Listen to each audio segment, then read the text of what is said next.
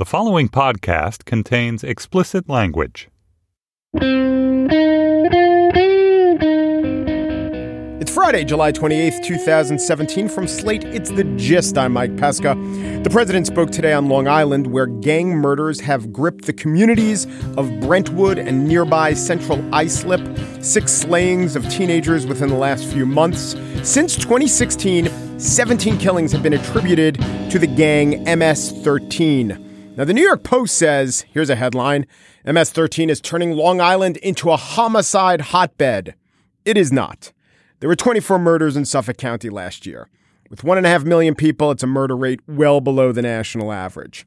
And MS 13 is a problem. It's not just scary, it's a real problem. It should be scary, it needs to be addressed. And yeah, immigration laws have been exploited by the gangs. To the same extent, Donald Trump is exploiting this as an issue. Fear of foreigners is a mainstay of his message. But you know what? Some foreigners, like some of the ones in MS 13, should be feared. My problem with Trump isn't that he falsely calls criminal gangs a problem, though he does exaggerate how bad a problem they are. My critique is that his presidency has thus far shown it is incompetent and impotent to adequately address the problem, or any other. His incompetence on anything other than rhetoric shines through. And when it comes to rhetoric, he's really only successful in the eyes of his most ardent supporters. So today, in Suffolk County on Long Island, those supporters appeared in the form of a wall of blue, police officers, Suffolk County police officers, serving as a backdrop for the television cameras. Uniform Suffolk PD, they were put in the position of human props as Trump freelanced about his accomplishments in general. Here, he takes credit for a key part of the Constitution. And by the way, your Second Amendment is safe. And what you saw were the officers slow to applaud, but applaud they did. Lots of police are not too keen on private gun ownership by non professionals. Then Trump segued into a largely ahistoric account of his own role in the healthcare non rollback. You know, I said from the beginning, let Obamacare implode and then do it. I turned out to be right. Let Obamacare implode. Behind him, all the Suffolk PD applauded. Why? Why would they be against Obamacare? Were they really against it? The police is a paramilitary organization. Maybe they just felt like they needed to applaud the authority figure. But then Trump segued into actions directly related to their jobs. And when you see these thugs being thrown into the back of a paddy wagon, you just see them thrown in, rough, I said, please don't be too nice. Like when you guys put somebody in the car and you're protecting their head, you know, the way you put their hand over. Like, don't hit their head and they've just killed somebody, don't hit their head. I said, you can take the hand away, okay? And the police behind him, of the 12 that I could see, 11 of them were clapping. At least I couldn't see the 12th hands. You know, I do get it. Trump made, I guess, what could be called a joke. He's a showman. Maybe a clap to support him, and it's not an official endorsement of his words. You smiled if you were a cop because you're human. Maybe it struck you as funny. But you know what? My uncle was a Suffolk County cop, and he was no saint, but at least when he presented to civilians, including close members of his family, at least he always maintained a sense of decorum and at least said that, yeah, you always have to treat prisoners the right way. It struck me as really poor optics, these cops applauding. And we all know that Trump is no Boy Scout. In fact, they had to apologize for him. But Trump does call himself a champion of law and order, a friend to police. But the White House turning these officers into a blue wall of mindless approbation actually does not serve to protect any of us. On the show today, I spiel about Scaramucci's wondrously crass, on the record, off the reservation comments. But first, when they go low, we go high, brow. So I present a gentleman, a thespian, and a friend to the sciences. Alan Alda is here to talk about talking science.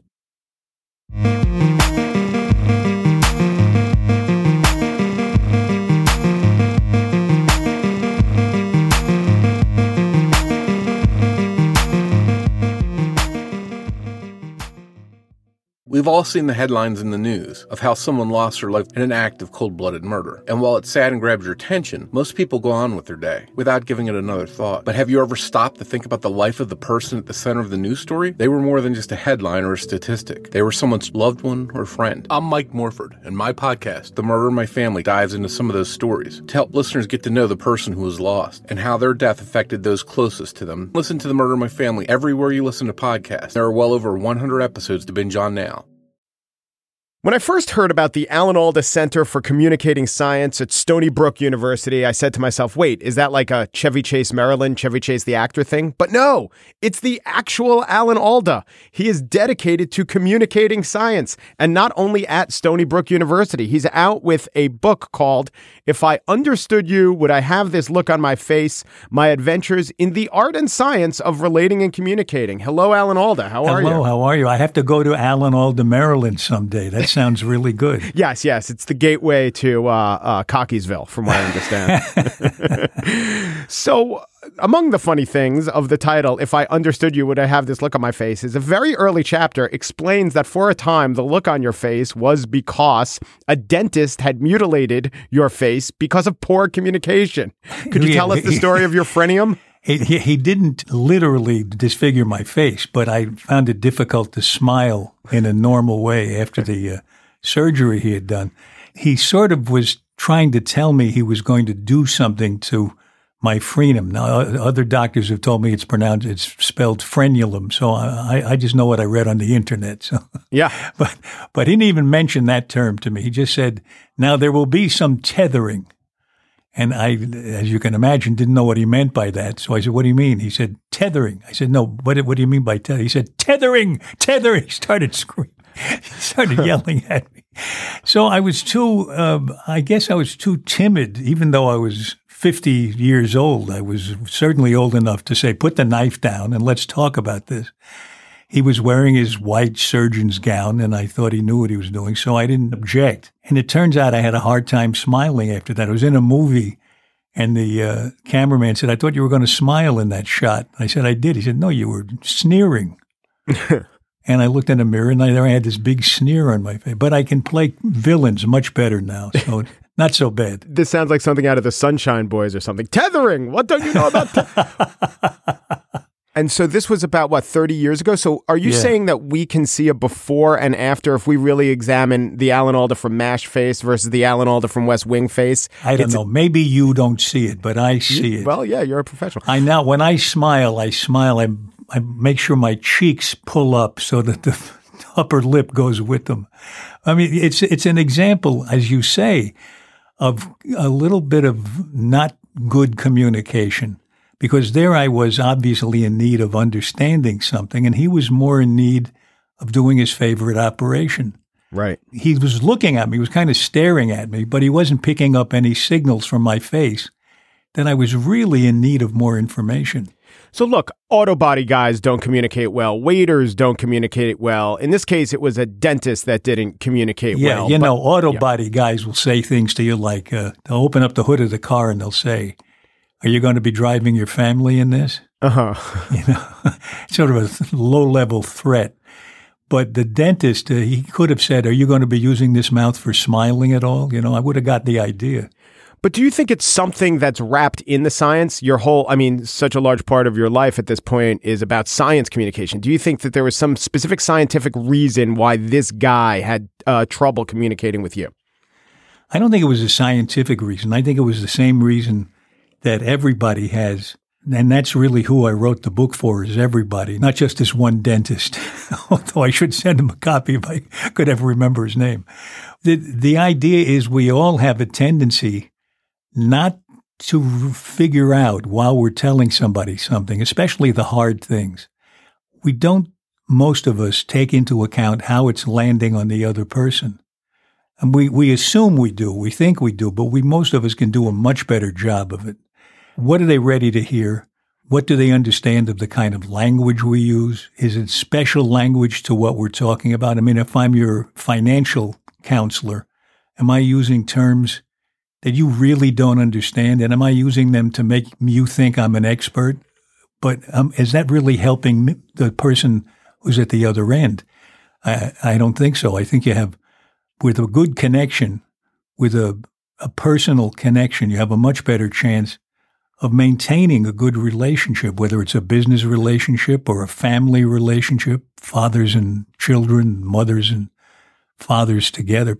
Scientists with other scientists who are not in their own specialty need to be spoken to almost like a, well read layperson because they use the same words for an entirely different meaning. You advocate using especially improv techniques because it's really about listening and reacting. Yeah. Uh, but it also seems if I could think of one discipline that it is exactly 180 degrees from say what an oncologist would do. It's you know yes and okay give me a situation go. No we don't give doctors situations. They, they have they have real life situations they have to deal with. Yeah. There's a story in the book that's that's very interesting there's an exercise we teach called mirroring which is an improv exercise. And uh, you and I would stand opposite each other, and you would be my mirror. And as I move, you have to be exactly in sync with me to the millisecond.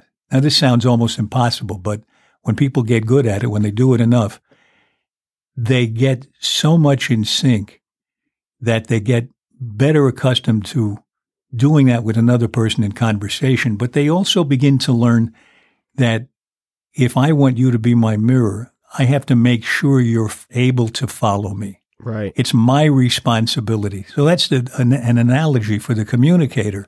I have to make sure you're up with me if I'm trying to communicate with you. If I hit you with a fire hose of information, I'll just knock you down. So this young doctor had studied with us. Uh, I think he was a med student. And he was on rounds with his supervisor. And the supervisor had to tell an older woman she was going to die of cancer in a couple of weeks. And he told her, and she didn't react at all. She didn't ask questions. She didn't show any emotion. She just sat there. And the supervising doctor said, uh, "Okay, uh, so uh, I'll I'll go now." And when they got outside, the med student that we had trained said, "Do you mind if I go back in and talk to her some more?" And he said that was okay. So we went in, he sat down in front of her, took her hand in his hand, and started to talk to her in the plainest terms. Didn't use the word metastasis uh, and anything like that. Mm-hmm. She started to cry and then started to ask questions. And he felt it was the same as the mirroring exercise where she had been his mirror. And when she started to ask questions, he was her mirror. And he thought, just as in the mirror exercise, I was able to help her face her death, and she was able to help me be a better doctor. And it's very interesting to me that I think months after he did this exercise and took the rest of the course, he still found something meaningful, kind of deeply meaningful to him in this simple exercise of mirroring. It's hard to talk about it and give you the impression that what I'm saying is true if you go through these experiences, and anybody who's studied improv will tell you the same thing, it changes you. It actually does something different for you. Well, I believe it. I believe it from knowing what I know about acting, also from sales techniques. I mean, you read books that aren't written to uh, elevate the best angels of our nature. You read books about, you know, how can I sell you a copier you don't need? And a lot of it is based on tricks like mirroring. Yeah, that's true. And what mirroring brings out, one of the things it brings out is empathy. And empathy, I think, which is knowing, having an estimate of some kind about what the other person is going through, especially emotionally. That empathy, I think, is essential to communicating. And it doesn't mean it makes you a good person. It just is a tool for knowing what's happening in the other person. As you just said, you can use it to sell some, somebody something they don't need. Right. An interrogator uses empathy to know how to make you feel helpless. Uh, a bully knows how to use empathy to, to really put you in pain emotionally. Right. A, po- a politician with ill intent. Yeah. Yeah. Yeah. Well, all kinds of propaganda does the same thing. So empathy in itself is not going to change the world. But if, if we want to do good things with other people, it's a great tool, maybe indispensable. Well, this is not on you, but for people like you and I who prize science and value the scientific method and things like double blind studies and real intellectual rigor, there is a frustration then once this brilliance is there in the world and it's not penetrating, it's not getting out there. And so, so much of what you do and your work is about that. But to some extent, I worry about the other side of things that these techniques can be used to propagate bad science. I mean, the thing about snake oil salesmen is that A, they were good salesmen, and B, snake oil doesn't work, or whatever the modern version of snake oil salesman is, like uh, the company Theranos. So, what can you do, or what can we do to guard against that? Well, I think it's like free speech. Yeah. The, the solution to lies is not less speech, it's more speech the solution to misusing empathy, mis- misusing what, what we learn about good communication is not less communication, but more communication and better communication. People for centuries have been using tricks of communication to sell people snake oil. So our job is to get better at it than they are. Yeah. You know, so I was reading the chapter in your book with uh, Dr. Gopen of Duke, who talked about sentence structure and how the last words of the sentence are sort of like a punchline. And I was thinking about your name in particular. And I've seen a few comedy routines where the name Alan Alda just gets a laugh. I was remembering there was one guy who was talking about the old game show Sale of the Century. And this is where the contestants could buzz in early. And so the question would be, this actor, Buzz, Alan Alda, right? Like, and it's funny because it's, and then I was watching the Broadway. I never heard of this. this the broad the Broadway show. Oh, hello. Yeah. And uh, there is a part where Alan Alda is mentioned, and people get a delighted laugh. Do you think your name uh, just phonically works really well and communicates something? No, I doubt it because it doesn't have a K in it. That's true. Yeah, if it was Acne Alkna, that would, then people would lie, lie down on the floor and laugh themselves silly. No, those two guys who do "Oh Hello," yes, I think they're hilarious. I think that they they get a laugh with my name just because they're funny. That's true. And I did their show with them twice, and I loved it. It does seem. Uh, tell me if this is true, though. It's a portmanteau of Alphonse. Uh, Alf, my name is uh, Alphonso d'Abruzzo. Yeah. And my father took his. That was his name too, and he was an actor. And he took A L from Alphonso and DA from D'Abruzzo, and he made all the. Your father kind of invented the J Lo A Rod naming convention. I never thought of it that way. A little of the front and yeah. a little of the back. Uh, why don't let's, let's, not get into that. I just wanted to go through a couple, I think, really well regarded science communicators, and you tell me what you think their uh, secret sauce is. How about Carl Sagan? He was wonderful. He he came at a time when science wasn't ready for him. It was really an unfortunate thing. I don't know if you know, there's something called the Sagan effect among scientists, which I hear from some people is diminishing and from other people that it still has hold on us, which is that at the time, many scientists thought the more popular he got, the less valuable he was as a scientist. Hmm. They just assumed that that was a, a, a balance that had to be uh, maintained.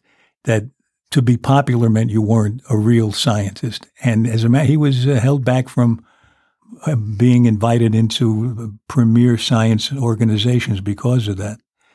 Neil deGrasse Tyson, what's his secret sauce? What do you like about him? He's naturally funny, and it's it's fun to hear him have fun with complicated ideas. And uh, I, have been on the stage with him, and we've we've we've had fun together because he can he can go, which I love in any kind of conversation or any kind of comedy. In fact, to go from serious to funny without a break, and it's really nice. How about Al Gore? Do you think he's a good science communicator? I think so. I think he really brought a lot of attention to uh, climate change that wouldn't have come that way, you know, without his documentary, which did a really good job at that. I thought. And how about Alan Alda? How have you gotten better in the 20 something years since you've been narrating and hosting science shows? I've gotten better. And the funny thing is, I got better during the two years I was writing this book because I really put myself to the test. In some ways, the book is uh, an account of how I tried to do better and how I tried to figure out, for instance, I knew not everybody would be able to go to an improvising class, especially one devised especially for communication. And I also knew this strange thing that no matter how good you are at empathy and how, no matter how valuable it is to good communication and no matter how good it feels to do, it slips away without practice, without attention to it. I don't know why that is because we're supposed to be social animals. So I was trying to figure out ways I could improve my own empathy without a workshop.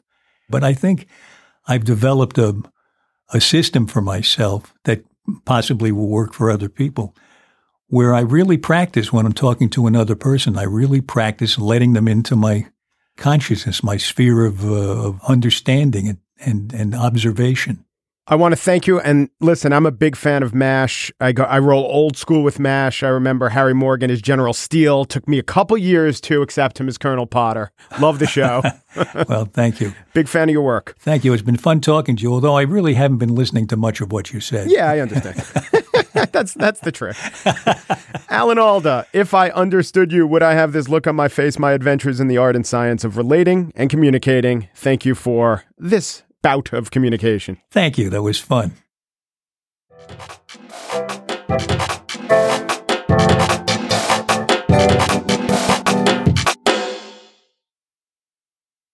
And now the spiel. The fish farts from the leg up, or something. So says the mooch to Ryan Lizza, a couple of Italian guys, so it's okay. Might have been off the record, on the record. You know what? The record could scratch my bleep. So said the director of communications.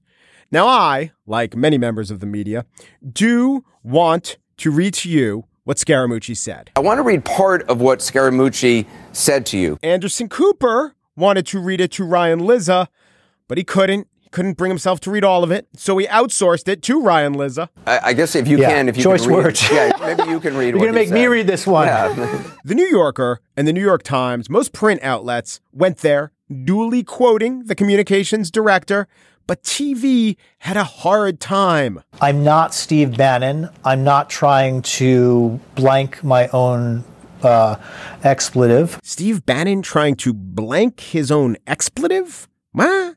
Well, they put a partial transcript on the screen, and it didn't just say blank my own expletive. It had S dot dot dot my own C dot dot dot. So viewers of the more genteel networks in this less than ideal time we're left to imagine that Steve Bannon was trying to S his own C, secure his own coronation, shine his own credentials, set forth his own celebrity. Is that what Steve Bannon was saying, or what Scaramucci was saying that Steve Bannon could achieve? And if so, does that have anything to do with what's being said here? Oh, Bill Shine is coming in. Let me leak the expletive thing and see if I can expletive block these people the way I expletive blocked Scaramucci for six months. Just to unpack that a little bit, what he was saying is Cock. He was saying cock. You just unpack Scaramucci's cock. I think he could have said it. Don Lemon of CNN was pretty sure you could have said it. C block him. Um, I, should probably, I can probably say that word, but I just won't. These people, the way I C blocked Scaramucci for six months. But no one wanted to say it. All the cock blocking and description of what Steve Bannon could do with himself, it was, it was too much for some of the TV anchors. Steve Bannon and his anatomy, and an impossible description, by the way. That's right. I think it raises some real questions about Steve Bannon. It sure does. Is he missing a vertebrae? Has he been doing yoga on the side? Does this explain all those loose fitting garments? Now, it has been suggested that there is no way that Steve Bannon can see his own shoes, let alone, um, uh, select his own crown. However, for a second, come with me. Let's just reverse engineer this. If there were a person who could satisfy his own cravings, might that man not look and dress exactly like Steve Bannon, have an attitude and comportment that's very Bannon esque? Just wondering. Now, there was one word that wasn't an expletive in all this, but it was kind of inexplicable to some, but I believe I have cracked the code. Here is uh, Anderson Cooper unpacking that part of the interview. Reince is a blanking paranoid schizophrenic, a paranoiac. Paranoiac. What? It has been asked. What is a paranoiac? Is a paranoiac even a thing? I can source this one. See, I know Scaramucci. I've been studying him, been listening to his podcast, and we're from the same milieu. As a guy from the Northeast in his 50s, he's a Springsteen fan. And Bruce used to say this word in concert when introducing the band. A homicidal, schizophrenic, paranoid Roman Catholic. A homicidal, schizophrenic, paranoid Roman Catholic. And then Springsteen would break into his great hit, 10th Avenue Cockblock, starring a starring song. But aside from sheer entertainment and gross incompetence, what does it all mean? Just this. On the day when the White House's main policy initiative went down in flames, all the president's men were busy describing how all the president's other men were performing acts of extreme dexterity on themselves. They weren't doing much to advance the agenda. Sure, the president sent out a couple vaguely threatening tweets. It was reported that Secretary of Interior Ryan Zinke tried to strong arm Lisa Murkowski who told him to go expletive himself on the horse he rode in on. Yeah, Ryan Zinke showed up for his first day of work as Secretary of the Interior riding a horse. But aside from that, all that the president has achieved is to provide programming for every news network in existence while getting none of his policies through. That I suspect might have been his plan all along.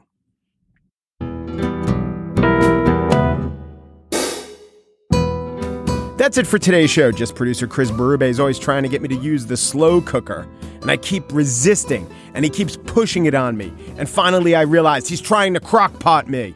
We had help from Daniel Schrader, who slapped the cake mix out of my hand and told me to make it from scratch. Such a Betty Crocker blocker. Mary Wilson, Gist producer, warned the Cleveland Browns not to sign Osweiler. He's too slow. But did they clock Brock? They did not. Steve Lickteig likes the strong lager favored by Baroque composer Johann Sebastian. It's Box Bach, not in stores, but it will be Bach. The gist we saw Scaramucci on CNBC, and he was hawking the Cock Block Cookbook, chock a block with recipes for Swiss char and a certain kind of choy, namely Bach, as advertised on Squawk Bach. Umperu, Deperu, Duperu, and thanks for listening.